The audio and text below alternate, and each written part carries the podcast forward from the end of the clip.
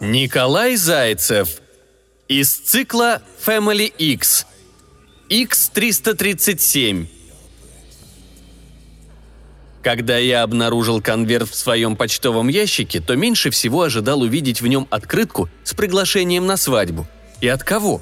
Я стоял на кухне и нервно потряхивал розовый прямоугольник в руке, а перед глазами в ярком воспоминании крутилась в коротком красном платье Катька. Она счастливо улыбалась мне сочными губами и манила к себе руками. Над же, вспомнил. Сколько времени прошло? Слишком яркое воспоминание, чтобы забыть.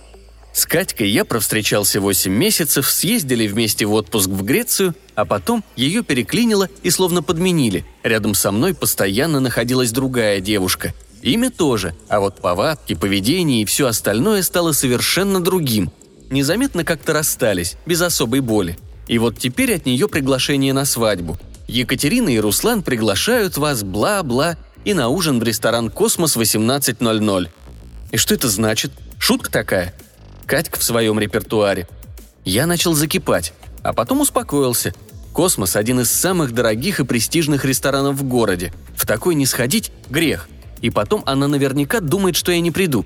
А я вот возьму и пойду. Поем, повеселюсь и порадуюсь за людей. На самом деле, к Катьке я давным-давно не испытывал никаких чувств.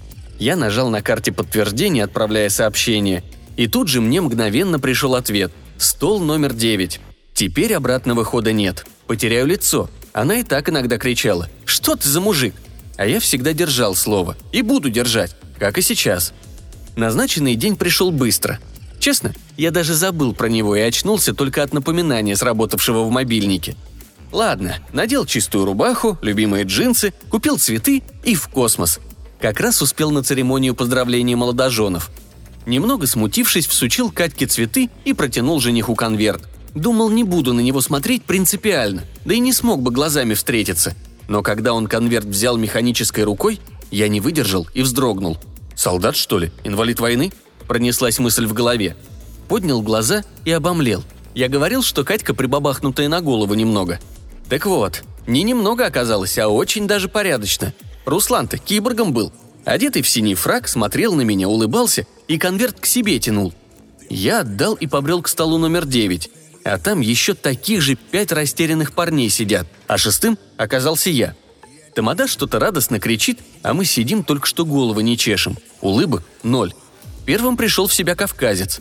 Он свинтил с бутылки виски колпачок и стал наливать себе бокал. Лил не жалел. Потом вспомнил про нас. Вытянул бутылку жестом, спрашивая «Кому?». Никто не отказался. «Ну, за молодоженов», – с легким акцентом сказал он и принялся глотать виски, как лимонад. Выпили не чокаясь.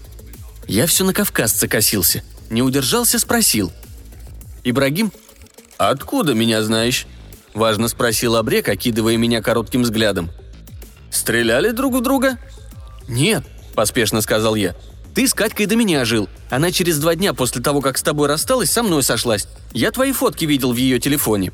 Ибрагим, игнорируя мои слова, молча булькал в бокал виски. Потом сказал – «Зачем дразнишь?» «Чего?» – протянул я. «Зачем неправду говоришь?»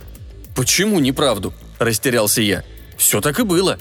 «Эй!» – кавказец хмуро посмотрел на меня. «Я с Екатериной не расставался. Я с ней каждую среду вижусь. Понял?» Я с трудом глотнул и потянулся к бутылке водки. Такой вряд ли обманывать будет. «Как каждую среду?» – вдруг вскинулся мой сосед. «Вот и я подумал», отозвался тут же другой. «По средам у нее же тренажерка. Приходила всегда как выжатый лимон». «Какой тренажерка? По средам у меня Катя, по четвергам Марина, пятницу Даша», — хмуро окинул нас взглядом Ибрагим. «Вы вообще кто? Зачем тут со мной сидите?» «Это Герман», — представил меня мой сосед, хотя я его не знал. «Я после тебя был», — шепнул он. «Тоже фотки видел. Она мне потом с вашей Греции весь мозг вынесла. Ну и мудак же ты. Мне Катька про тебя все рассказала. А я Виктор». Лицо мое вытянулось. интересно, с чего это я мудак? В каком смысле? Это ж Катька стала финты выкидывать. Парни представились по кругу. Потом тишина наступила, и мы снова выпили. Без паузы еще повторили. Тамада не умолкала. Принесли горячее. «Видели?» Виктор таращил глаза. «Руслан киборг, она за киборга замуж вышла!» Ну хорошо, что хоть не за ковер, я бы не удивился. «Кто? Кто замуж вышел?» – очнулся Ибрагим. Виктор ткнул пальцем за спину, показывая на молодоженов. Кавказец проследил, и глаза его расширились. «Зарежу!» Он схватил тупой столовый прибор и начал подниматься. Еле усадили. Быстро налили и снова выпили. «Успокойся, Ара, это же модель 337. Там без вариантов, загасит за пять секунд». Стол номер восемь тоже лихорадило. За ним сидело шесть мужиков. Вот один из них встал, протянул в сторону нас стопку, наполненную до краев водкой, и радостно прокричал. «Пацаны, за вас!» И все молча выпили, кроме Ибрагима. Он грозно спросил. «Кто это?» Мы не ответили, мы пили. Не радовал меня интерьер самого престижного ресторана, надо было уходить.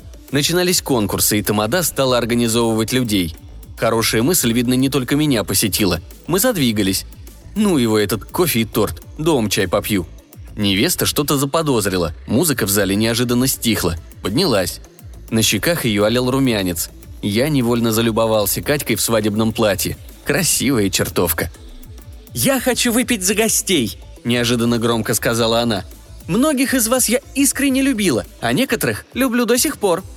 «Про меня, — говорит», – напыщенно сказал Ибрагим, поднимая бокал с виски и салютуя невесте – вы лучшее, что было в моей жизни. Но еще лучшее меня ожидает будущее.